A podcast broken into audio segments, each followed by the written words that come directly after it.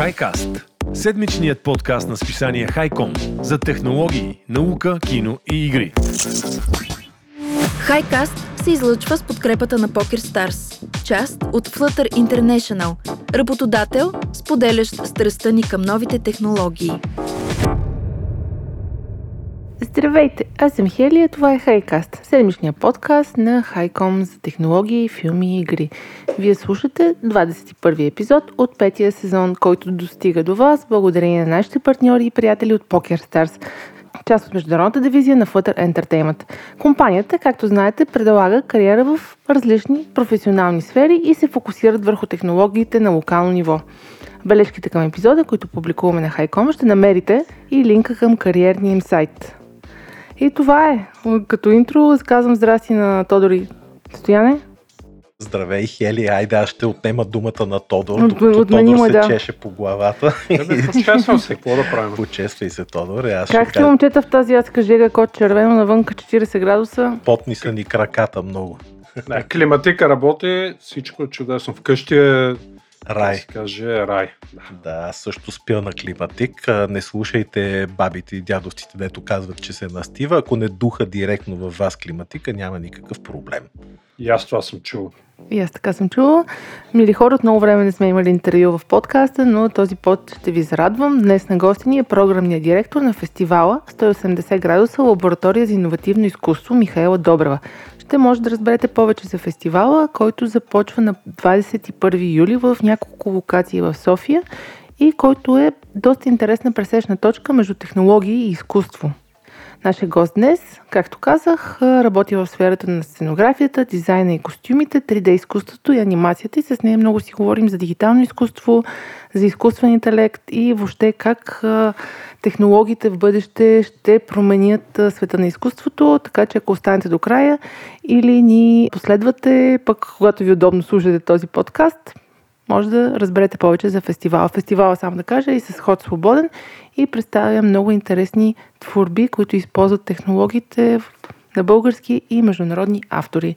Ще оставя линк към фестивала в него и този път стана часа на Хели, така че директно давам думата на Стоян, за да разберем кой е убиеца на Wi-Fi. Аз да ви попитам, вие имате ли Wi-Fi? Wi-Fi. Не, Wi-Fi не, не, не Wi-Fi, а как да го кажа сега, не, Не, знам. знам, те както казват Windows. Имате ли Е, да, Windows? L, L-I, F-I, нали? Wi-Fi? L, не, не W-I, а А L. не е Wi-Fi, а Wi-Fi. Да, не Лале, Като а куче Лай. лале. Значи ви пратя на, как се каже, той да се занимава с логопед, да. логопед, да. Както и да е, смеем се, колеги, но тази нова технология де-факто се води убиецът на Wi-Fi и се нарича Wi-Fi, т.е. с L отпред, не знам дали го казвам правилно, извинявам се на всички логопеди, те са добри хора, но тази Wi-Fi или от Light Fidelity технология е идеята да замени вездесъщата Wi-Fi връзка, която днес се превзела всеки един дом, включително и вашите колеги. И сега веднага задавам въпроса, какво използва вместо радиовълни според вас, след като е Wi-Fi с L. Лоловци. Льолевци използва, не са льолевци, не са и лелки, не са и лалета, ами използва светлина. Затова я извадих и тази новина. Има я и на сайта на Highcom, можете да прочетете повече подробности, но идеята тук е на същия принцип, както е Wi-Fi, който използва радиовълни, тук да се използват светлинни вълни и да се предават двоични кодове чрез трептение на светлината в оптичния диапазон, забележи. Оптичен диапазон означава поне доколкото аз разбирам, това, което виждат хората и което на мен ми е странно, явно ще мига нещо, което ще го виждаме с очите си и може би трябва да не гледаме срещу него, но за целта ще се използват LED лампи. И с тези LED лампи, които използвате, знаете, и за осветление в къщи, ще се използват в приемниците, т.е. в Wi-Fi рутера, Wi-Fi приемник от страна на вашия лаптоп или компютър. Те ще преобразуват фотоните обратно в информация. А фотоните, Хели, мисля, че говорихме наскоро какво са. Това са едни частици, които всъщност нямат маса, много интересни тук ще се преобразуват фотони в двоичен код. Няма да обясняваме подробности, защото и ние няма да ги разберем. Това са в областта на теоретичната физика хората, които са доценти, могат да ни разберат. Но в случая потребителите изобщо няма да забелязват тези трептения, чрез които ще се предава тази информация, защото то ще е доста над 60 Hz частота, а вие знаете, че 60 Hz вече е достатъчно бързо трептене, за да не се възприема от човешкото зрение. Тоест няма как да видите, че нещо трепка. Най-якото, Хели, че скоростта на пренос на данни на Wi-Fi е 100 пъти по-висока от тази на Wi-Fi, което мене лично много ме кефи. Wi-Fi, Wi-Fi. Лай като лайкучка или лале. Лайкучка, да. Да. Описва се, че ще достига 224 гигабита за секунда човек. Значи аз имам тук 2,5 гигабита оптичен кабел и се радвам нали, към Viva.com, а през ти си 224, т.е. 10-100 пъти повече от това, което имам в момента. Нали? Аз не мога да си го представя какво би било като скорост. Сега със сигурност това си го представите като сумарна скорост, защото не знам дали знаете, но всичките тези рекламирани скорости на рутерите в търговската мрежа, да речем там 800 мегабита, някакви такива, това са сумарни скорости, т.е. пренос, предаване, приемане и така нататък, и то на всичките им канали. Тоест, реално е по-ниска скоростта, но въпреки това пак ще е нещо забележително. А пък тази идея за използване на светлина вместо радиовълни доста отдавна се тиражира сега сред научните среди, технологичните. И дори според много хора такава връзка ще бъде не само по-бърза и надежна, но и по-безопасна, защото то ще, нали, ще спреме да слагаме тия станьоловите на главите, като спиме с тебе, защото няма да ни облъчва.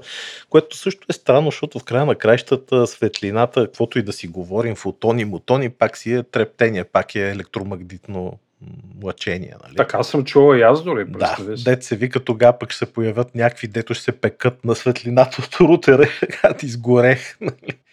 Но... Изгорех на рутер. На рутер изгорех, да. Това като не излезеш от къщи заради жегите, изгорех да, на рутер. Представяш си какъв мета. А, още нещо готино има, че се гарантира надежност и ниска латентност и най-вече, а, забележете, много трудно ще се прехващат данни. Защо? Защото а, светлината, знаете, не прониква през стените, за разлика от сигналите на Wi-Fi. Така че предаването на данни извън вашия дом ще е почти невъзможно да бъде прихванато отвън тъй като няма как да мине през стените. Доста интересно е това. Така ще се предотврати претоварването на мрежите. Знаете, в къщи, като пуснете рутер или телефон, има вече десетки, да не кажа стотици мрежи около вас и става някакъв гняз, пада скоростта, преплитат се, почват хората да се сърдят, може да се стигне между съседски войни, затова не да знам. се бият. Да се бият, дай си ми тук честотата, мръсник.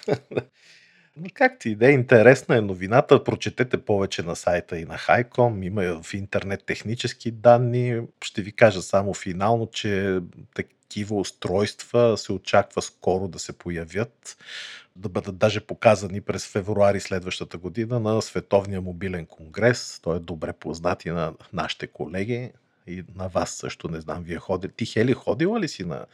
Той в Барселона, мисля, че Не беше. съм. Не си ли? Не, Защото не. Балов ходи редовно и момчилка Рабулев там, тия колегите, Светлю Желе, да са живи и здрави, ако ни слушат.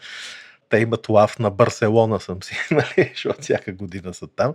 Не съм имал честа стояна. И ми да, нищо да. Аз съм ходил в Барселона, но не на мобилния конгрес. И аз така. Да, пожелавам ти да отидеш Да. тогава в февруари и да разкажеш за Li-Fi технологията. Лифи. Лифи. А, верно, по-добре е Лифи. Лифи, да, Лифи. защото Wi- Wi-Fi... Мъжти стояне, интересно ми е това колко е безопасно, нали, дали бих си го сложила в стаята, където спя. Е, докато не дойде и да не го тестваме, обещавам до година ще го тестваме и ще говорим. Но звучи определено, аз живея в блок, в който Wi-Fi ми е трагичен просто, защото всички сме на една чистота с съседите и Ня, много зле. Ако не съм на кабел, Аз ще те светна как да си оправиш нещата, ама трябва по-хубав рутер да си купиш. ами пр- препоръчай рутер и си ги оправям веднага. те поръчам, ако искаш извън ефир, да не кажа, че е реклама на Но микротик. разбира се, че Да, аз извън е. откакто ето реклама на приятелите ми от Coolbox, откакто съм си пуснала кабелния нет, съм супер щастлива, така че да. Препоръчай рутер, Стояне, кажи. Микротик. каза името му. е, Да. Микротик. Да, Окей. латвийска фирма, обаче са малко трики за Това настройка. не е ли за балъци? Това е? За балъци ли? Еми, не, Микротик OS, доста сериозна операционна система. Само ще ти кажа, че тия рутери, дори домашните, нямат, не спират просто. Трябва да спре тока, за да спре това. Взимам си бележка Стояне и давам думата на Тодор, за да ни разкаже Илон Мъск. Явно ще го има и в този епизод. Какво се случва с Cybertruck? може без него. Абсолютно не може без него. Навънка времето е толкова горещо, как може без горещи Иван Мъск да Ма мине? и аз имам за него новина. Имаш да. А, ние се опитваме да го избягаме, защото закупава любимата ни социална мрежа Twitter. Дано Цукърбърг го пребие. То това е 100% ясно. Той чичката с Той Deadbot няма никакъв шанс. ти видя ли каква Машина, преса да. има? Какъв е як направо, майко Еми, мила.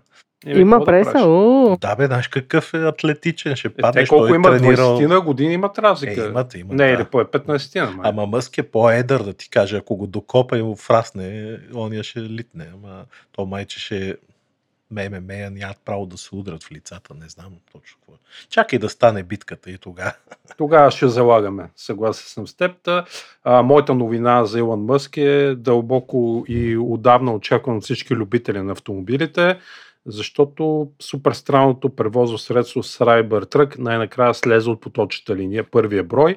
Това стана тази седмица в завода Giga Texas в Остин. Знаме този завод, пускали сме клипове, говорили сме за него. Страшна газарика, много красив.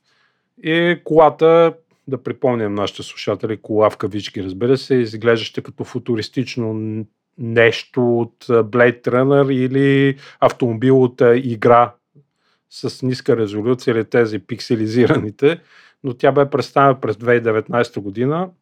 Далична е за поръчка от сайта на Тесла, разбира се. 100 долара е капарото, което на български, което трябва да оставите. 100 хиляди или 100? 100 долара. Как 100 100 долара. долара? Капаро, капаро, капаро. Е, че то това е. Те, так- тестите така се запазват. И, за да си купиш колата, дори Model 3, Model Y, там, другите 100 модели, долара. Ти ще да, ли? оставаш капаро 100 долара и ти пише на сайта, то само през сайта се покупува, през сайта на Tesla и ти пише каква примерно, е е expected delivery, примерно след 3 месеца или 4 месеца. И като наближи датата за delivery, те няколко седмици по-рано ти казват преведи парите и превеждаш останалите. Мисля, тия 100 долара са да си капарираш колата. Защото може след 5 месеца нямаш парите, нали се сещаш? Е, че те 100 долара много ще ти помогнат за колата ли нещо не Не разбирам. бе, капаро, запазваш си бройка кола, да, за да ти я 100 произведат за много тебе. малко според мен. Еми, е. така работят. Ти Да, Това е. добре. Живи. Не, то от винаги е така било, което е ме ме кефи, между другото. И да, изглежда като неръждавейка направена, така тия купите и чашите за кафе едно време. Стоян си използва от времето. Лъщящо ли е такова? Да, лъщяща е. А, То знаеш отпред едно фарче готин. Ако отвориш tesla.com е най-отпред в момента Cybertruck. Аз четох, че са пуснали, ама не съм гледал снимки, сега ще отворя да видя. Ами 2021 Искаш година да трябваше. като е майлира на тенджера, така Да, е такова, някакво едно Майко такова, никакво. Не ръждавек. Тия вилиците и лъжиците едно време да бяха. Те трябваше да стартират това производство 2021 година, но COVID, нали, компанията много работа имала, както каза Мъск, нямало достатъчно заводи, та вече излиза тази година се очаква да стигне до първите щастливци, разбира се, на територията на САЩ за сега. Аз като един нормален любител на колите ще дебна в мобиле БГ за бройка и разбира се по улиците в София, Варна, Пловдив, някъде да видим една така Тесла скоро. Абе, на село, бе. Знаеш каква работа ще вършат. Е, със И на. Цариградско шосе. Сега изглежда много яко за такива фенове на sci-fi като мен и Стоян. Не знам, мен много ми хареса, аз бих подкарал. А къде да видя снимки, бе, на официалния сайт? Tesla.com Е, да, Ай, да, ама там са рисунки, бе, човек. Там не си личи, не е като тенджера. Ми е по-готино. Е, не ръждавека, казвам сега, горе до. В Смисъл, пратих ти снимка, може да видиш. А, извинете, драги слушатели, ние водиме комуникация и в Viber, докато си говорим и си пращаме картинки. Това е Някога 3D нецензурно. според мен. Не бе, има я, ти мога да видиш в YouTube, има клипове как е кара, така Да, си изглежда колата. Имаше презентация на сцената и да не отекчаваме нашите слушателите. Хели, това е моето за Илон Мъск за сега. Стоян ще каже повече в неговата новина. Да, аз тъй като видях туше, че не си подготвил нищо за Apple и реших аз да се включа Мгм. този път с новина с Apple, Е, че да ти е гадно. Взела съм ти любимия бранд. А, новината, която е, мили хора, като си купувате iPhone, не го отварите, а си го пазете. А за да Защото струва, следващите, да, следващите 20 години всъщност този iPhone може да бъде продаден за много повече пари. Както знаете, когато извадите iPhone от магазина и го отворите, неговата цена рязко пада и става като на обикновен телефон. Обаче има някои специални случаи на неразопаковани модели, които се- се продават на търгове в САЩ за космически суми, според мен. И наскоро един неотварян 4 гигабайтов модел от 2007 година бе продаден за гигантската сума от 190 372 долара. Мали... Може да си представяте. Ама да, знаеш да. ли защо? Защото е рядка серията с 4 Точно гигабайта. така, 4 гигабайта е много рядка серията и а, са направени много малко, много малко бройки от нея и се води за светия греал на колекционерите на iPhone. Мале, мале. Да, да. Като търгът управляван от LCG Auctions привлече 28 как се казва тези хора, ето част от търгове? Надаващи. Търгаджи. Търгаджи, да. Търгаши, търгаши. Не, надаващи мисля, надаващи и беше продаден на почти 400 пъти над първоначалната си цена. И сега тушето си почва си мисли, защо си отворих първи iPhone? Трябваше си Ама го аз не държа в... знам дали Спиро нямаше такъв телефон, трябваше да го питаме. Че... Е, аз имам. Имах по-скоро, имах. Според а, хората, организирали търга, много известен човек е купил въпросния iPhone и доста запален колекционер.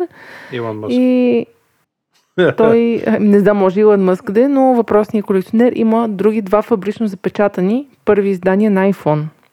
Това е. Не си отваряйте айфоните, купувате ги 20 години и можете да пратите децата в колеж. Еми, е, това е. Да. Та, то- си, Хелен. Да, трябва, да си запазваш така, че Хели по-късно в а, епизода, ако споделиш какво си си А, купила, да. може ако не си го отворила да не го отваряш и си И така купиш 20 още едно. години Да, и да го държиш 20-30 ще споделя, аз както казах миналия път, много се Да. колебаех между iPhone и Добре, ще, Samsung ще и ти в оставиме. на края на епизода ще ви кажа кой от двете си взех. Е, Тръпнем, ама ще кажеш тръпнем в повече, отмяна. така, ще мале, мале. Дали съм за Team Apple или Team Samsung, а, продължаваме нататък и давам думата. На На мен, Да. на мен, разбира се. Ще си говорим за Microsoft, леле, майко. Да, от трънта на блок. Ура. Трънта на да. Сега тук да ги поздравим за покупката най-накрая. Щатите им разрешиха на Activision на Microsoft с по момента и там купуват Activision Blizzard за колко хели беше? 60 милиарда евро. Бая беше, да. долара беше. Бай. Колосална сума. Аз само ще кажа, че целият PlayStation бранд се оценява на около 30 милиарда, така че те спокойно можеха и PlayStation си купят с тези пари, но да оставим на страна Xbox и игрите и да се върнем към Microsoft Office. Една любима тема на мен и стоян, като видни софийски писачи. Ма аз съм на технологични спец, текстове, имам да. сертификати. Това- И аз имам един или два, използвам за изтривалка някой от тях, но това е друг въпрос. Та Microsoft са решили да заменят своя шрифт по подразбиране в Office пакета, калибри. Аз много си го обичам. Да, калибри. виж, това е новина, защото аз за първ път днес го чувам от тебе това нещо. Така е. Да. Та шрифта, който са избрали, т.е. не само избрали, а са го направили, е Aptus. Така се казва Aptus. А може ли То да е- го видим някъде? Ими на сайта не може да го видиш, между другото. Ще ти Има пратя снимка, искаш ли Айде, сега да си айде, говорим? прати. Ние вече казахме на драгите слушатели, не сме новини по телевизията. Ами да, може и на тях да им си, пращаме, да си дават ще им адресите, ще им пращаме. Ще им пратим, точно така. Таптус е такъв много традиционен визуално шрифт за мен. А, инспириране, я не на български вдъхновен, от швейцарската типография от а, средата на 20 век. Знаем такива едни много и калиграфически Чист красиви хебър, неща. като го гледам. Да. Хебър, ама футболни отбори или не? Не футбол. А, да. шегувам се. Та този шрифт преди е бил познат като Бирштадт, между другото. Е, от няколко години го изпипва този шрифт. Сега да припомним пак да върнем назад времето. Тогава нямахме подкаст. Мисля, че през 2021 година началото софтуерен гигант поръча 5 нови шрифта на различни дизайнери за офис. И от тези шрифтове Aptos е избран за топ шрифт след е, вероятно гласуване на потребители. Там избрали си го по някакъв начин, той да е новия шрифт. И според Си Даниелс, който е главен програмен менеджер в е, Microsoft, компанията, за която си говорим за сега, той споделя това в една публикация за блога на компанията, да припомня този блок от AI се списва, там където няма интервюта, че са започали вече финалната фаза на тази промяна и съвсем скоро той ще се появи в Word, Outlook, PowerPoint и Excel за стотици милиони. В рамките на няколко месеца той ще се ролаутне на български разпространи. Постепенно, както знаме, стояне, нали знаеш, Да, то не е в да. цял свят става едновременно, но до няколко месеца, предполагам един-два, той ще стане по подразбиране за всички нас. Така че вече няма като да отвориш нов документ, Стоян или Хеле, да имате калибри, ще има Аптус. Но калибри си остава. То калибрито ли е в момента по подразбиране? не съм калибрито много. Аз наистина Калибрито. си влюбих този Много си го обичам. Аз да. Калибрито ли е? Калибрито, да. Да. А, е, сега вече последните години взех и други да ползвам, например. Times когато- New Roman.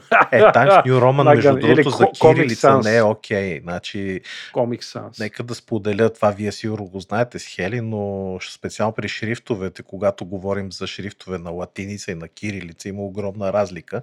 И, например, Times New Roman на кирилица не е окей изглеждаш, сега не мога да ви го обясна там с, заради серифи, разстояния, е такива пропорции, Мгм. нали? Не е окей, обаче на английски супер добре изглежда, нали, Times New Roman. Сега този шрифт, който е новия Aptus, като го гледам, то ще той е доста модернистичен, да, прилича и на Хебър, прилича дори малко и може би и на Калибри, обаче според мен той е доста мислен, за да може да изглежда добре във всякакви размери, на всякакви езици. Mm-hmm. Сещаш ли се? Той определено е доста помислен този шрифт, мога да се обзаложа, няма да го пуснат тук от Е, човек, за- две-три години за- се го правили в крайна да, смятай какво мислене е било. Мгм. И очевидно това нещо се приближава до, деца се вика, перфектния шрифт за четене, специално на екрани, защото тия серифните шрифтове не са най-удобното нещо за четене на екран. Те са си, нали, така за по-красиви, по може би за печатната преса и така нататък. Съгласен съм с теб. Стояне, така да кажем, кой е създал шрифта. Това е дизайнерът на шрифтове Стив Матисън, който е главен дизайнер в Microsoft. Той е създал Segoe шрифта, ти го знаеш, той по подразбиране е в готин, Windows. Да. Да, и мисля, че в Windows Vista започва да се внедрява. Вече този стандарт има го и в Windows 11 сегото. Той е между другото, такъв много дългогодишен сътрудник по тези въпроси е. Той е в тези, които са разработили TrueType системата, нали, шрифтовете, още в началото, като се е появил. Така че той от отдавна си е. Бирщат се казва шрифта, преименуване на Aptus. Това бил любимия малък град на дизайнера в Санта Крус, Калифорния. Сигурно кара сърф там. Пича, защото Аптус знаеш. Или Да, Бирщат. Аптус, Аптус, Аптус. Той, значи, като всеки един дизайнер се уважаващ си, който взима 3 или 4 цифра на годишна заплата в Штатите, сигурно прави дизайн на мака си или на Windows там. Те, Като каза, взима и направи пауза, помислих, че ще кажеш дизайнер, който взима дрога. Нали, защото Не, не, не, не, не. Парички, парички. Така че подобен шрифт наистина на този стояне, това е Хелветика от този тип дизайни. Да, наистина. И той остро се противопоставя на в с този дизайн, защото явно не харесва Arial. Да. Калибри ще продължим да си го имаме. Той ще да бъде в новото меню на второ място. Нали, като дропдауна. Нали, се сещаш. Сещам се, да. Та, първо шрифта в веб версията ще го А има. кога каза, че това до год- постепенно викаш? се- Постепенно, Ясно. да. Сега малко още от историята. Калибри е шрифта по подразбиране в Office от Office 2007 година. Преди това е бил Times New Roman. Ясно. Благодаря ти за тази ценна информация, Тоше. Както винаги си много полезен. Абсолютно. И продължаваме с рубриката за изкуствения интелект. И тук се връщаме към господин Мъск. Аз, между другото, докато си говорихте, видях плочките на Марк. И добре. Видя не ли знам, ги, видя видя ги, да. Зазяпах се малко. Еми човека тренира 3-4 пъти на седмица интензивно, кара някакви сърфове, въобще М. живее доста така. Еми, да бяхме изобретили ние Фейсбук и ние щяхме да живеем И- здравословно, а сега работим. Нищо друг път. Друг път да. Next life. Като си говорим за изкуствен интелект и за Илон Мъск, сега много си го обичаме, голям О, да, да, да. Мъскчо, сега каквото и да говорим, може да е съсипал Twitter, ма направи SpaceX, нали, и отидохме в космоса буквално. И след като създаде SpaceX, сега пък създава и нова компания, може би сте чували, XAI или X.AI. Аз мислих, че ново дете му се е родило. Между другото, като е, то щеше да се казва... Е, точно да е XAI нещо. XAI. AI. Да, между другото звучи като новото му дете. Да, аз също си го мислех, като четох новината. Но всъщност това е нова компания, която беше представена наскоро и естествено ще се занимава с разработки в областта на изкуствения интелект, но това, което на мен ми беше най-интересно и за, заради което я извадих да разкажа на слушателите, които още не се я прочели, е основната и цел. И сега ще ви задам въпрос да видим, чели ли сте книги. Не сме. Добре, основната цел на XAI е да разбере истинската природа на Вселената което ме ми звучи малко като въпроса, знаете, в една книга Пътеводител на галактическия мгм. стопаджи. Какъв е смисъл на живота ли? Какво беше там? Какво го попитаха компютъра и чакаха... Живота, Вселената и всичко останало. А, така и какво чакаха 2 милиона години или колко за да. Не бе, отговора е 42, ама не Отговорът е се 42. знае. Въпрос такъв е. Така ли бе? Не бе, въпросът не беше ли точно какъв е смисъла на... Какъв е отговора на живота, Вселената? А, да, нещо Не, бе, е не, такова. Да, е. Както и да ето истинската природа на Вселената. Илон Мъск задава въпроса на AI и очаква да намери отговор. Аз съм убеден, че Хикс AI ще каже 42 накрая. Ако почнем да търсиме колеги, сигурно ще е пълно вече с мемета на тази тема. 100%. Нали? Така че той, истината е, че според мен по-скоро Мъск иска да направи сериозен конкурент на OpenAI, знаете, разработчиците на чат GPT и дали. Това нещо още преди дни беше съобщено в американската преса и освен това се споделя в новините, че според Мъск те първа ще той самия ще споделя как се развива тази компания директно в Twitter. Сега вие чувам, че двамата с Хели ще се отказвате от Twitter, ако вече не, Не. сте се отказали. Не сте ли? Е, за сега не, ама в- рано или късно ще го направим. А, добре.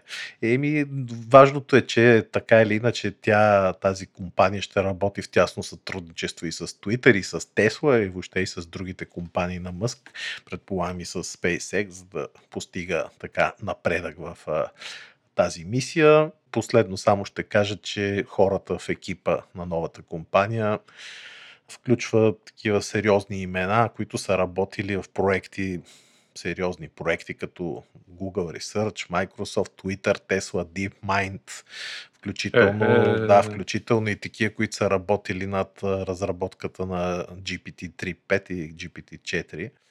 За това, то, това, вижте, това всъщност не е изненадващо. Сега Илон Мъск, сещаш се, че ако ти предложи работа и ти предложи една яка заплата, нормално е да се съгласиш. Отивам, отивам.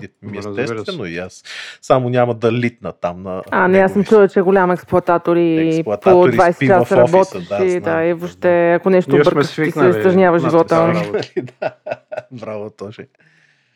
И как ти иде? Нека да ни предложи Хели работа, па ще го мислим тогава. Аз имам един приятел, който работи при него SpaceX и е окей. И какво побъркал ли се? Не, много е Добре доволен си. дори. Да. Еми да, да, ама сигурно не му е пряк началник там да седи и да спи. Е, то на никой почти не е пряк началник, така че. Аз, между другото, само ето пак споделям, SpaceX ми е най-любимата му компания на, на Мъск. Макар, че и Тесла е яка компания, защото виж, че си е печеливша. Върви Може би, защото той не се занимава с тях вече. С Тес... А, и с SpaceX ли не се занимава? Еми, това нали седи само в Twitter спи там, Аха. както... Е, да, да, еми не знам, ама ето има си човек тук тия дни се наложи да кажа на един колега за песента на Дейвид Бауи, нали, знаеш, когато изстрелваха там тежкия кораб. Да, най-голямата му ракета, как се казваше на Илон Мъск е Falcon. Falcon 9, да. И когато я изстрелваха, естествено го даваха Мъск, беше насякъде, как търчи, как гледа изстрелването, че всъщност е успешно и беше много вдъхновяващо, защото пееше Дейвид Бауи Ground Control to Major Tom. Знаете, тази яка песен. И тук ще изгубихме половината от тук слушателите. ще изгубихме, да, защото те са по-млади сигурно, няма значение. Но готино, готино е. Компанията е яка и виждате, че жъне успехи, стискаме палци да излети скоро време старши план. Аз съм сигурен, че ще се случи това и тогава много неща ще се променят. Така е, но до тогава ще следим също близо какво се променя в света на изкуствения интелект. В Европа, мили хора, се води нова неофициална Война. война или съперничество между две нации за доминация на изкуствения интелект и въобще на неговото развитие, като тя е между англичаните и французите, класическо. Този път се борят кои, кои ще вземат челни позиции в надпреварата за изкуствения интелект, като преди по-малко от седмица на Виватек в Париж Макрон обяви президента, ако случайно не знаете, 500 милиона евро ново финансиране за създаване на така наречените шампиони, чемпион, в сферата на изкуствен интелект, стартъпи, компании и прочие хора, които да работят в тази посока.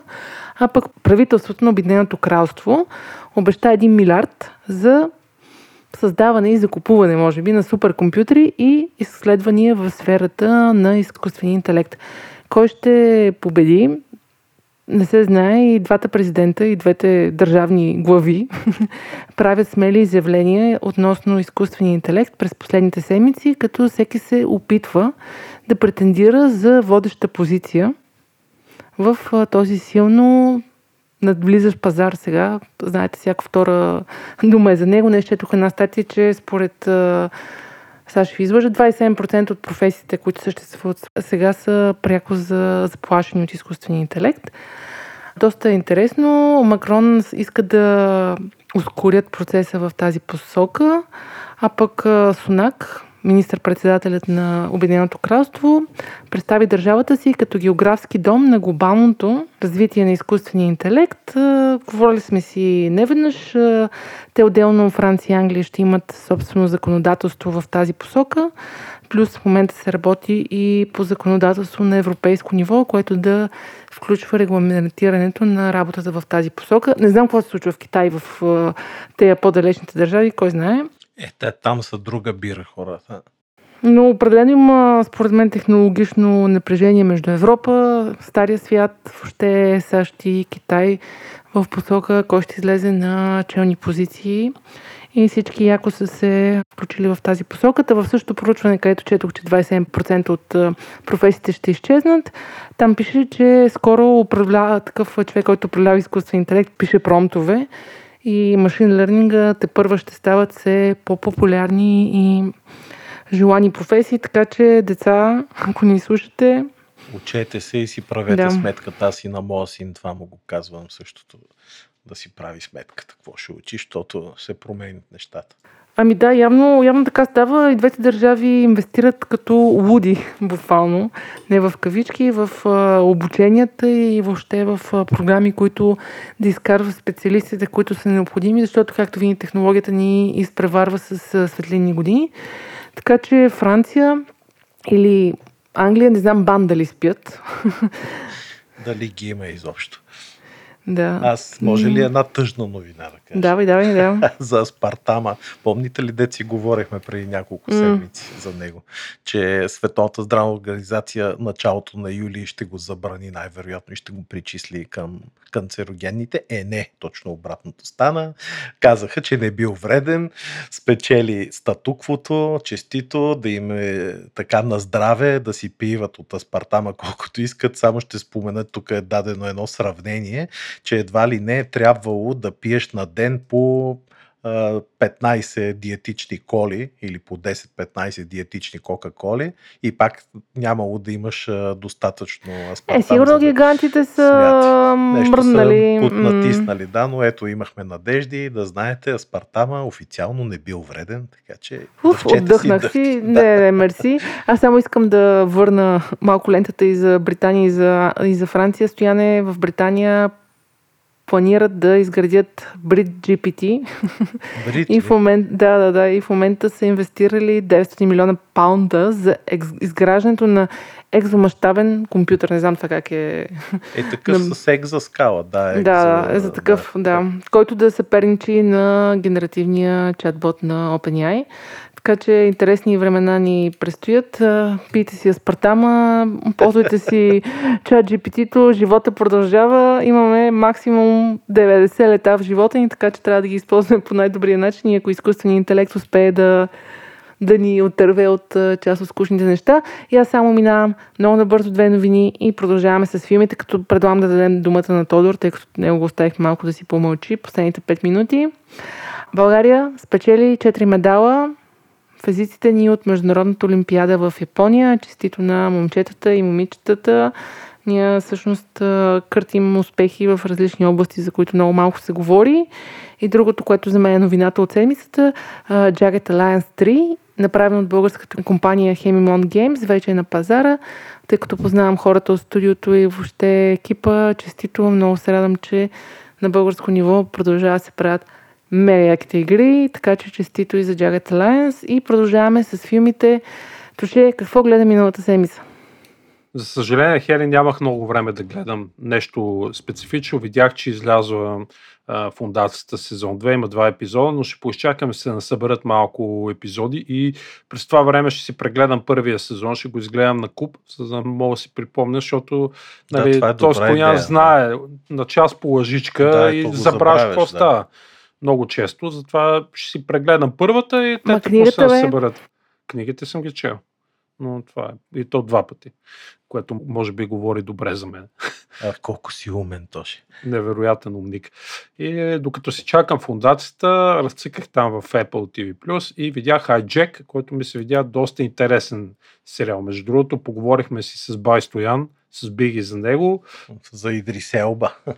Точно така. Той е трилър. Аз и Идрис Елба много го обичам. Супер актьор, е, между другото. И утре и къде ли не, справя се много добре с поставените му задачи. Ха-ха-ха. Така, Джак е мини серии, както ги наричат вече стояне. Седем епизода е.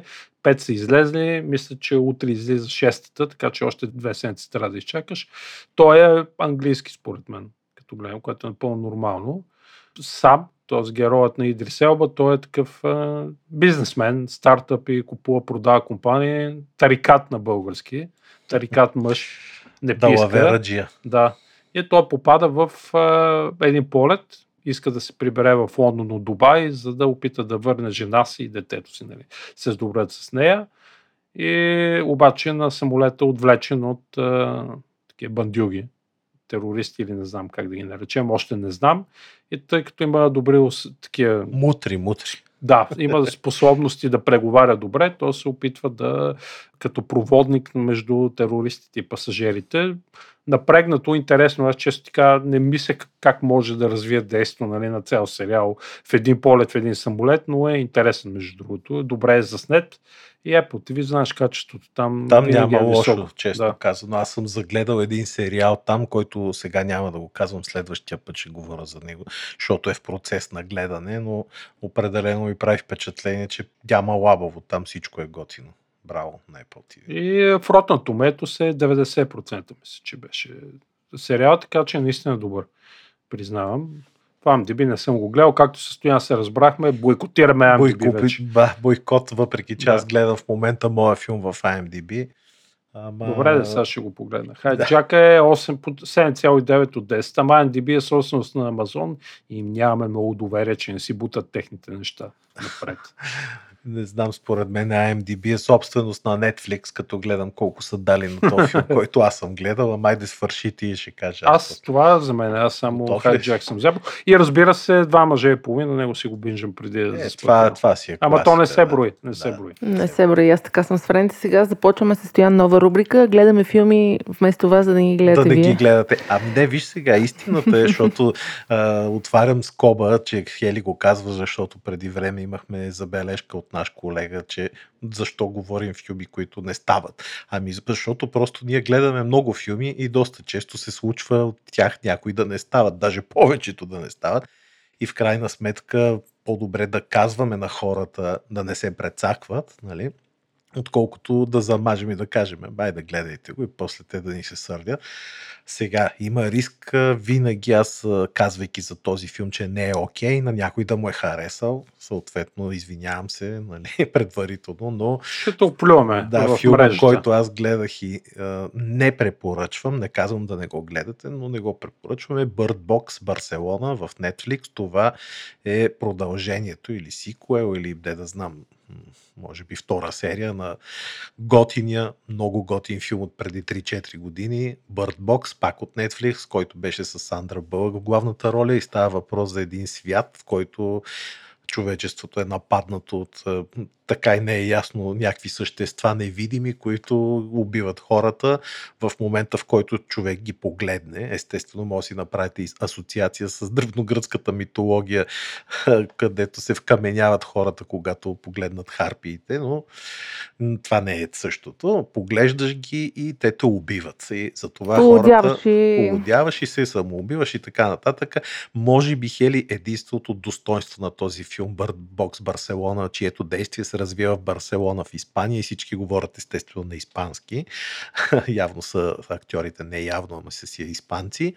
Единственото достоинство в кавички за някои хора е може би кървавите сцени и гнусните, защото има поне 3-4, които Тодор ще ги хареса, О, на разплякани глави, на е такива доста така гротескни, гадни, садистични сценки на убийства. Абсолютно нищо друго не мога да причисля към категорията на успешното. Нито актьорската игра, нито замисъла, нито идеята, нито финала, особено супер глупав. Изобщо 5,3 рейтинг в IMDb. Ще си го пусна само от любопитство. Между Да. другото, в оригиналния филм нямаше кофти Ще сцени. оригиналния с Сандра Бълък. Да, с Сандър Той Бълък беше нямаше. много оригинален и готин. Нямаше, Да. да, там беше повече Нямаше. психологически. М, Да, да. шаш. Не се виждат никакви убийства и точно. прочие. Аз, между другото, ви препоръчвам да прочетете книгите. И двете са... А те имат ли финал всъщност? книгите? Има финал, да. Има, Мисъл... е, добре, я ни спойлник. Какво се оказват? Какви са тия същества? Защото Е, аз не, така няма не- такъв финал, Няма. обаче не да, тези ясно. нейните, айде ще си спомня, нейните деца всъщност а, те през цялото време си гледат през... А, Ага, не тъй умират като всъщност. следващото поколение, да, което се е развило, Ага, може да, в смисъл да ги вижда, да, и не се не полудяват. Е, между другото, тук имаше предположение в този филм, че са същества от uh, квантумния Quantum всякакви, Worlds, да. нали? Което В вече книгите е не се разбира до края, но Да. просто стандартен апокалиптичен трилър, просто малко Абе, по-различен. Става за едно гледане, но ако не искате да си губите времето, по-хубаво гледайте само първия. Това е. Съгласна съм с тебе. Това ли бяха филмите? Това. Аз един смисъл гледам и един сериал, но ще си го запазя за другия път. Няма сега да го бъда. мгм. Добре, аз а, от серията Ние гледаме, за да не гледате вие, Full Circle по HBO с много впечатляващ каст, наистина впечатляващ каст, в който тази маска Клер Дейнс изпъква в него Много Тимоти Олифант. и на мен ми е много любима Джим Гафиган, той е един комедиант много добър. Значи аз много се нахъсах, много. И кажи И- сега, че не става и ще се гръмне. Не можа да... Много добре е заснет. Стига, верно. Но аз не можа да издържа първите 20 минути на този филм. Що, Супер ли? бавно, протяжно, случват се някакви работи в различни части на света, някакви много кофти решения на саунд дизайна. Имаше на места, ето двама души си говорят, обаче музиката е толкова силна, че няма разбираш какво си казват. Не можа да го издържа. Ако някой успее да го издържи втория епизод да ми каже, иначе не е лошо за заснет. Това е първи филм. Не препоръчвам лично аз Full Circle. И втория, който не препоръчвам, се казва Холингтон Драйв. Това някаква комедия ли е? Не, не е комедия, това е по-скоро криминална драма за две сестри и едно изчезнало дете, като обикновена разходка на две деца в парка всъщност отключва серия от а, различни събития. Аз така не стигнал там да ги видя какви са събитията, защото актьорската игра просто е под всякаква критика и въобще първите 40 минути на филма нямаше никаква завръзка, която да ме хване и да по някакъв начин да харесам главните герои. И набързо препоръчвам един филм Miracle Workers. Не знам дали сте го гледали. Излезе на четвърти сезон. Аз съм Гледали се го? сложил да го гледам, Видях защото реклама, знам, да. че Яки е с любими артисти мои. Точно така. Даниел Редклиф участва, Стив Бушеми, Бушеми, и още куп други. Точно така. А, това е един сериал, който вече има 4 сезона в различни епохи, ако мога така да кажа, са сложни героите, като във всяка се правят доста голям базик и се подиграват с въпросната епоха. Първата започва, че всички главни герои всъщност са част от екипа на Господ и Господ решил да унищожи планетата и да почне наново. А пък последния е нещо като Mad Max, обаче комедиен. Препоръчвам всичките сезони са много добри, с много добър чувство за хумор направени. Стив Бушеми е прекрасен, Даниел Редклиф също, Джералдин Вишванатах. която е главната героиня също. Е, всички са много добри, супер забавни, чувство за хумор, такова английско, което да ти е кев да го гледаш. Да. Така че това са Супер, моите неща. супер. Да. Ще познаете ли какъв телефон си купи Хели? Давай сега, Ето интересно. това е момента на истината. Давай Дали сега, отивам към екипа на Според Туше? мен си си купила Samsung. Според мен Honor.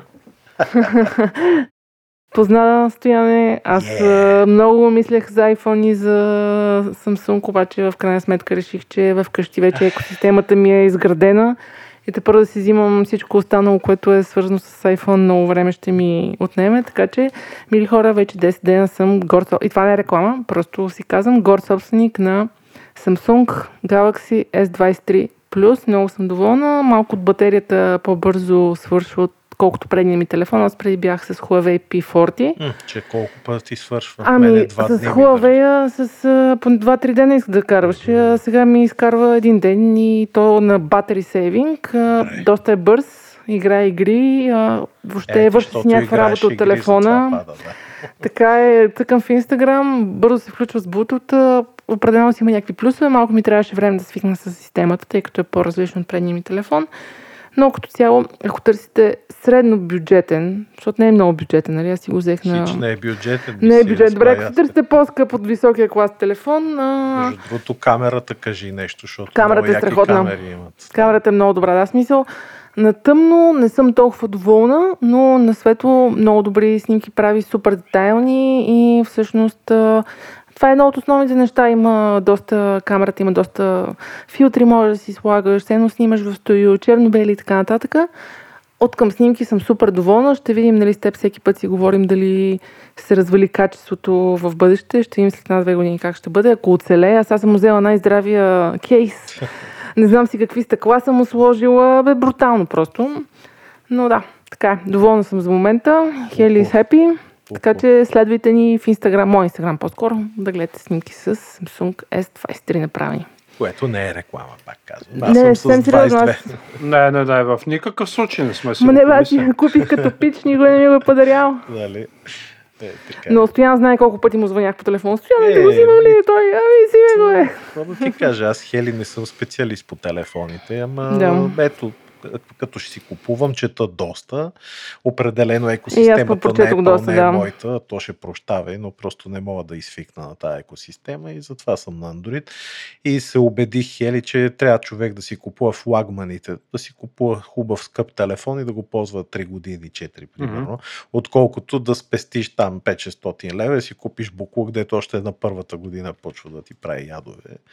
Съгласен Зависи сега, Стояне. Аз съм ползвал и за по 300 лева телефон, който ми и изкарал съм на 3-4 ползвал. години, така И- че и много Аз се зависи. глезаш. И Живота е аз съм твърде, ползвал и ми изкарвал 3 години, но с, с такива нерви, че нали, няма твърде смисъл. кратък е живота, за да, Да. не се глезим. такива неща. Да. А, абсолютно. Аз, да, като цяло това ми е първият такъв телефон на този клас. Така, че най-иска да си купя най-големия, обаче той първо беше много квадратен.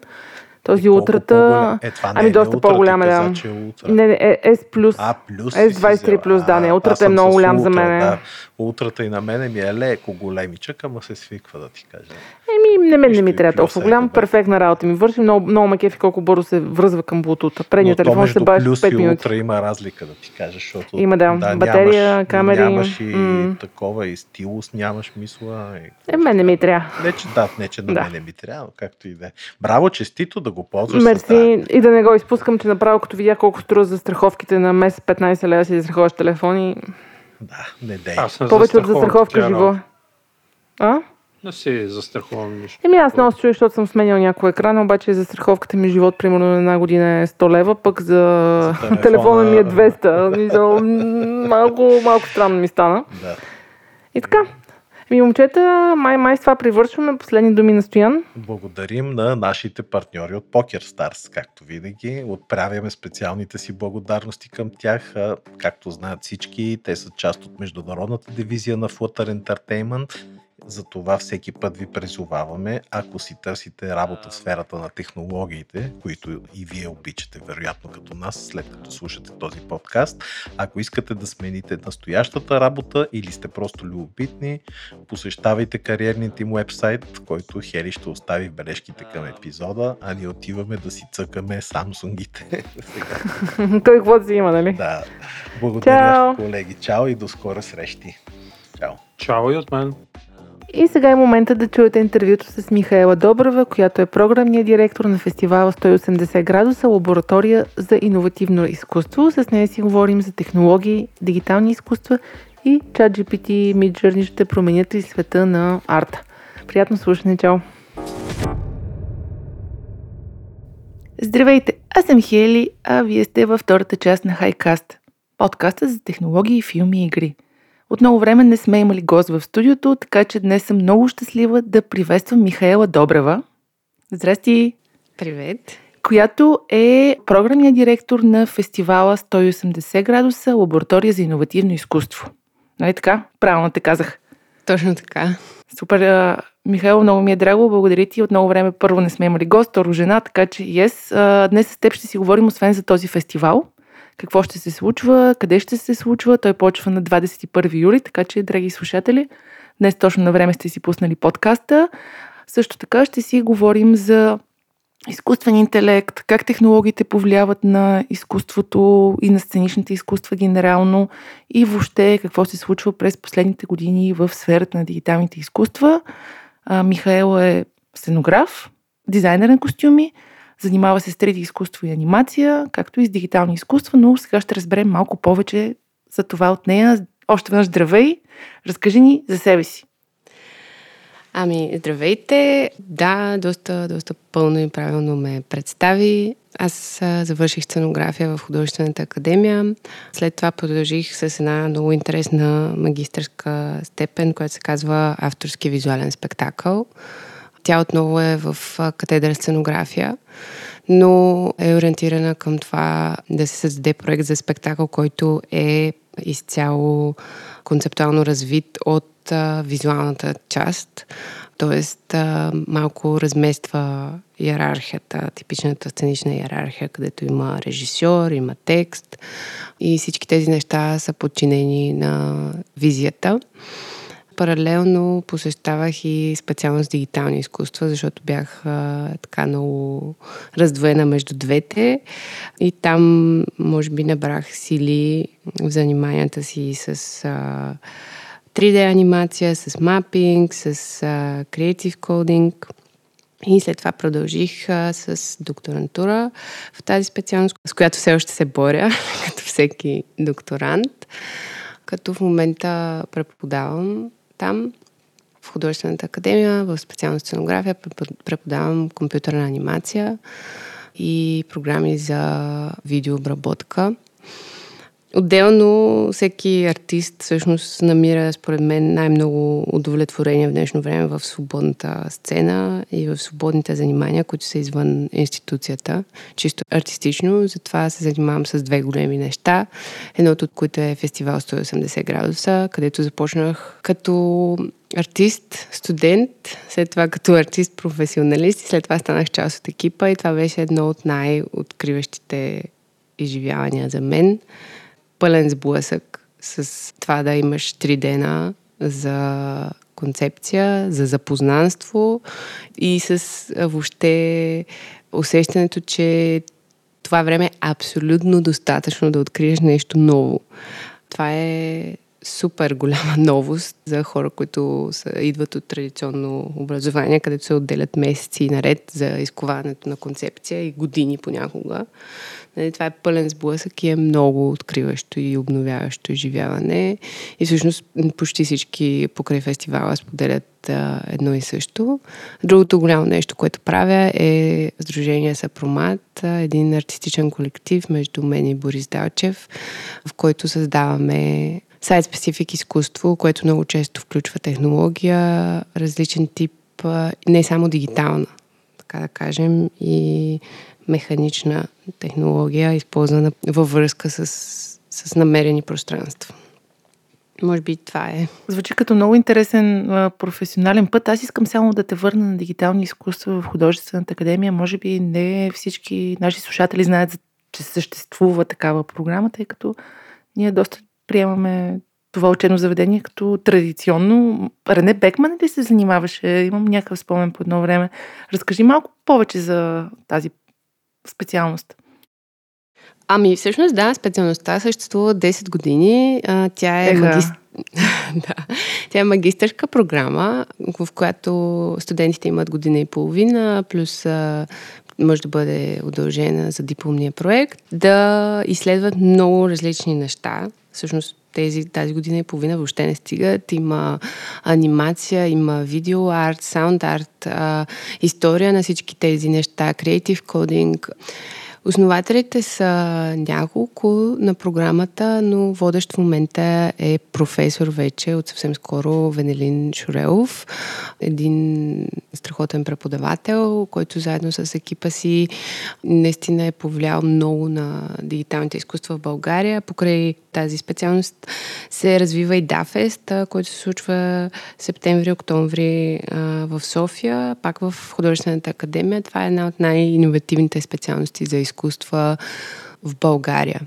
Няма друга такава. Много яко и цели 10 години, аз не знаех, че вече е на толкова. Благодаря за тази информация. Дай да си поговорим. Почнахме вече да си говорим за 180 градуса, лаборатория за иновативно изкуство. Един фестивал, който тази година, между другото, честито 10 години също навършвате. Разкажи кога започва, кога завършва, кой ще участва, в какви точки на София или може би на страната се провежда. Разкажи малко повече за предстоящото издание. Да, благодаря много за, за поздравленията. 10 години са адски много. Сериозна работа, да. когато става въпрос за, за такъв фестивал с а, такава мащабна цел. Фестивала започва по-скоро ориентиран около съвременна музика, само че това, което ние по-скоро можем да наречем съвременна класическа музика, нали, инструментална, не толкова покрай експерименти с нея, като много бързо преминава към експерименти с а, всички жанрове и направления в изкуството. И просто се открива, че експеримента нали, не може да се ограничи до, до едно направление и след това върви само нагоре, бих казала. Идеята е да се съберат а, хора от различни, от всякакъв различен бекграунд, така да го кажа. Тоест, не само различни направления, различни държави, различни фокуси, представители на различни виждания. И всъщност те не се познават. За първ път се срещат в София. Това, това е професионалното направление на екипи от по трима човека, в които това максимално, тази максимална палитра е корирана. Хората са поканени и екипите са създадени от нас така, че да се случи провокация. Те получават едно пространство за три дни, възможността да го третират както пожелаят. Всяка година има генерална тема, която е по някакъв начин свързана с а, случващото се през годината или нашето виждане за това. Тя е много абстрактна. През годините е била примерно форми, хорус. идеята е, че тази тема може да бъде използвана, може да бъде интерпретирана по всякакъв начин. Ние не даваме абсолютно никакви обяснения покрай нея, но може да бъде и тотално така оставена на заден план. И всъщност просто за тези три дни се случват а, всякакви форми на експеримент, които наистина се фокусират върху процеса не върху създаването на крайен резултат, което е много голям съвременен проблем в изкуството, което се е превърнало в една фабрика за писане на проекти и отчитане на проекти. И всъщност всичко in between е времето, което ти остава между, между тези административни дейности, фокуса върху това, че ти трябва да произведеш нещо. А фокуса върху това какво правиш, как го правиш, с кой се запознаваш върху тези важни неща, е изчезнал. И много малко събития се фокусират върху това, като при нас другия нали, основен фокус е грешката като поле за, за открития. Нали, същото нещо въжи за, за този перфекционизъм, който ни а, обгражда, как да сме по-добри, как да сме по-изящни, как да сме по-научени. А всъщност забравяме, че колкото повече се спъваме, толкова повече си сменяме гледната точка. Можем да си я сменим. И, и в тези спънки се появяват наистина възможности за новост, за иновация. Тази година почваме на 21-ви с голямо откриване в Топлоцентрала, в което ще видите един също потапящ проект. Гости са ни ансамбъл Модерн и едно произведение, което беше създадено в рамките на, на тяхната серия Checkpoint. Existing се казва, което е в колаборация с Александър Хаджиев, Ксения Равина и мен. А след това програмата продължава в а, Национален студентски дом, основната програма в началото на седмицата от понеделник, по Централа отново вторник, сряда Лофт. Това са трите професионални екипа. Четвъртък Гьоте институт, нашия студентски, нашата студентска колаборация и петък закриване на фестивала в Фабрика 126, като това е и финала с Video Motion конкурс, който обявяваме всяка година.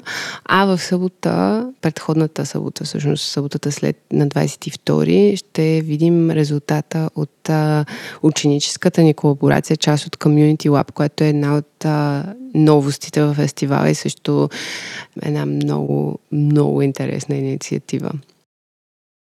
Доста сериозна програма сте събрали. Аз, доколкото разбирам, първата част на фестивала е нещо подобно на хакатон, така ли?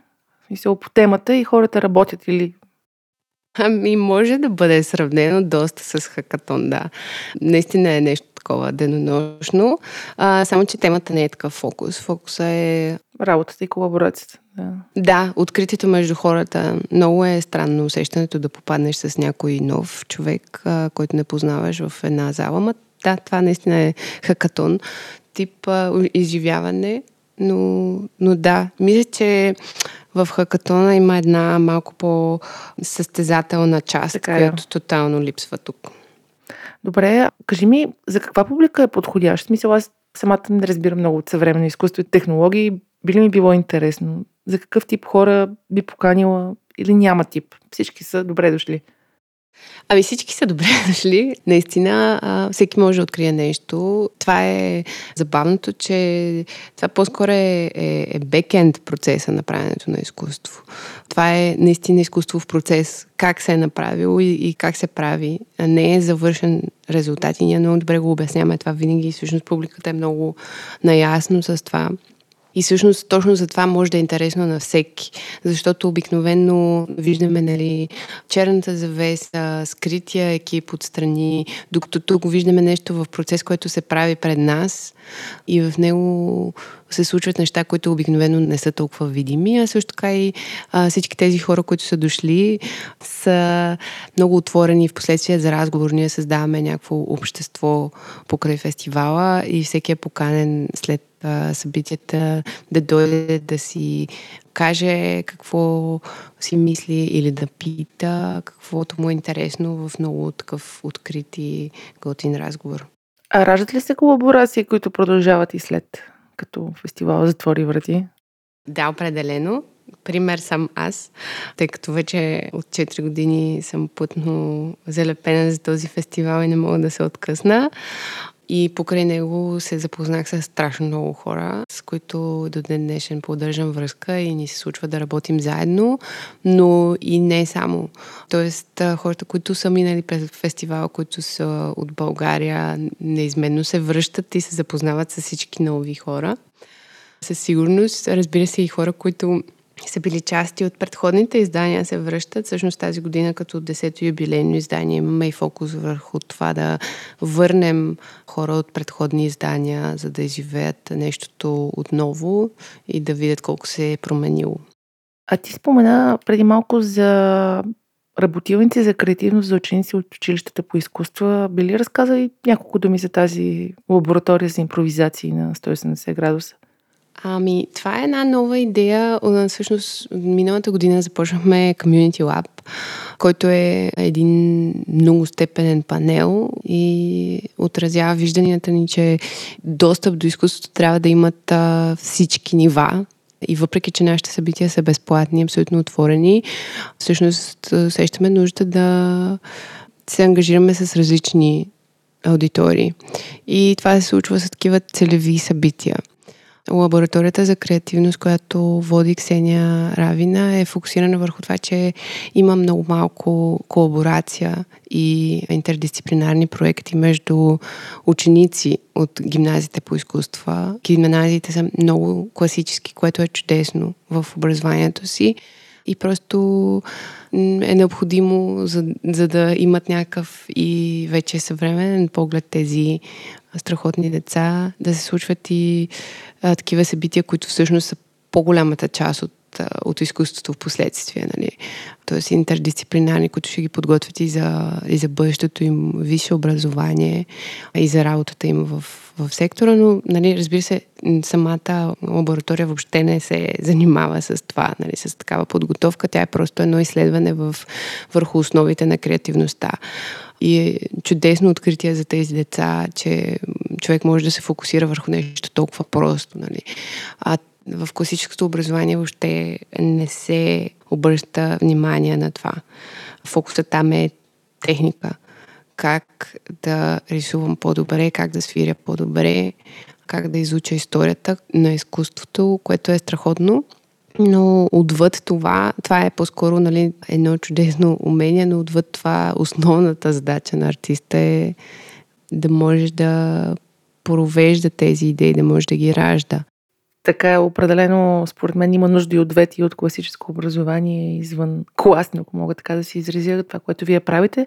Добре, дай да си поговорим. Ти каза, че близо 10 години си част от артистичната сцена в България и въобще чрез фестивала и чрез други свои проекти.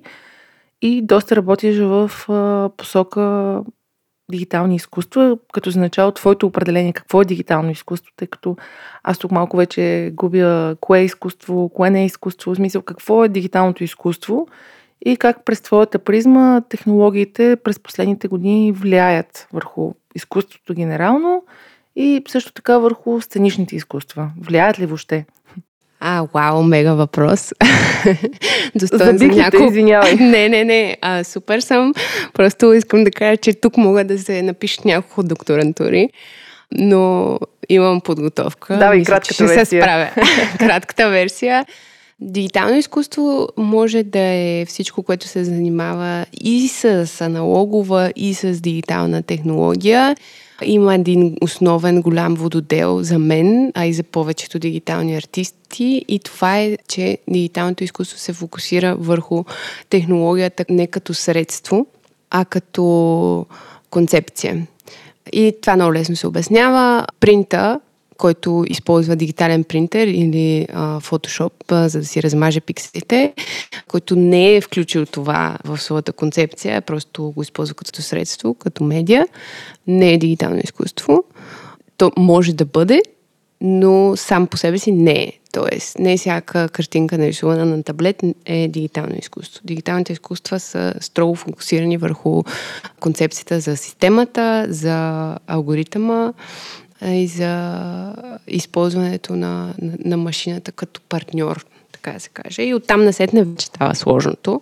Това е кратката версия. Как технологията повлияват на изкуствата? Технологията е част от изкуството и винаги е била част от изкуството. Би започнала с, с сценичните изкуства, защото там е много по-лесно видимо това още преди началото на дигиталните технологии, сцената, театралната сцена винаги е била зависима и винаги се обновява с създаването и измисленето на нови технологии в смисъла на механични технологии. Те са взаимо, просто взаимно свързани. Двете неща съществуват а, паралелно. Добре, а може ли да ми дадеш примери за иновативни начини, по които артистите включват технологията в своите представление, изпълнение, нещо, което на теб наистина ти е направило впечатление, така че да иллюстрираме това, за което говорим. Ами да, няколко са примерите. А, много са примерите, но аз примерно много задълбавам в а, интерактивни изкуства, защото в тях има често елемент и то в високите интерактивни а, изкуства често има такъв перформативен елемент.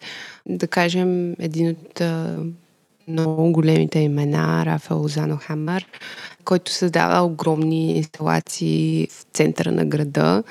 Да кажем, някъде си просто пуска едни гигантски проектори а, и хората си минават и изведнъж както си ходят на някаква супер такава осветена плоскост, осъзнават, че в сянката им се случва нещо. И всъщност а, сянката на човек активира проекция което звучи малко вече супер използвано, но съм сигурна, че ако някой отвори това име и задълбае в проектите му, ще бъде доста така впечатлен, защото специално студиото на този човек има гигантски проекти, които винаги включват много прост елемент, като задвижващ елемент, а всъщност са и много креативни. Може ли да повториш името, извинявай още веднъж? Рафаел Озано Хамър. Рафа Лозано Хамър. Добре, ще го издирам или слушатели и ще го сложа в описанието към подкаста, който публикуваме на HiCom.bg. Добре, има ли някакви пречки пред това да използваш а, технологии в своята работа? При какви проблеми изпадат артистите, когато, примерно, искат да използват някоя нова, примерно 3D мапинг или нещо друго в своето изкуство?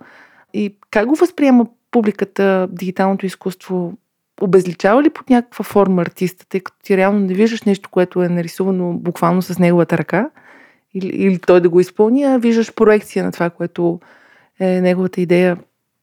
Ами няколко са проблемите. Едното е, че а, много по-лесно е да се научиш на самите а, да работиш с, с програми, отколкото да се научиш на това как а, да ги вплиташ концептуално. И това е много видимо в, в цялото поле. Много по-често се срещат неща, които не са особено задълбали концептуално, но пък такива, нали, много за тях код седи. И това си се превръща в изкуство за, за хората, които го правят. Другото, което се наблюдава е, че нали, този скок в технологията просто не е достъпен за, за всички. Тоест, познанието е достъпно, но когато става въпрос вече за, за 3D, за рендване, там ти имаш уменията, но нямаш компютърната мощ, да не говорим за, за невронни мрежи. Нали. Това струва пари всъщност, колкото и да е отворено. Тази компютърна мощ трябва да си я плащаш на час. Да, така е смисъл. Съгласна съм и ти тук спомена сколько в технологиите през последните буквално 6-7 месеца наблюдаваме безумен скок в изкуствения интелект или поне видим за публиката, тъй като предполагам, че той преди това се е развил, просто ние не сме имали достъп за него и всъщност се разви дебата за изкуствения интелект, дали това, което той създава е изкуство. Твоето мнение какво е?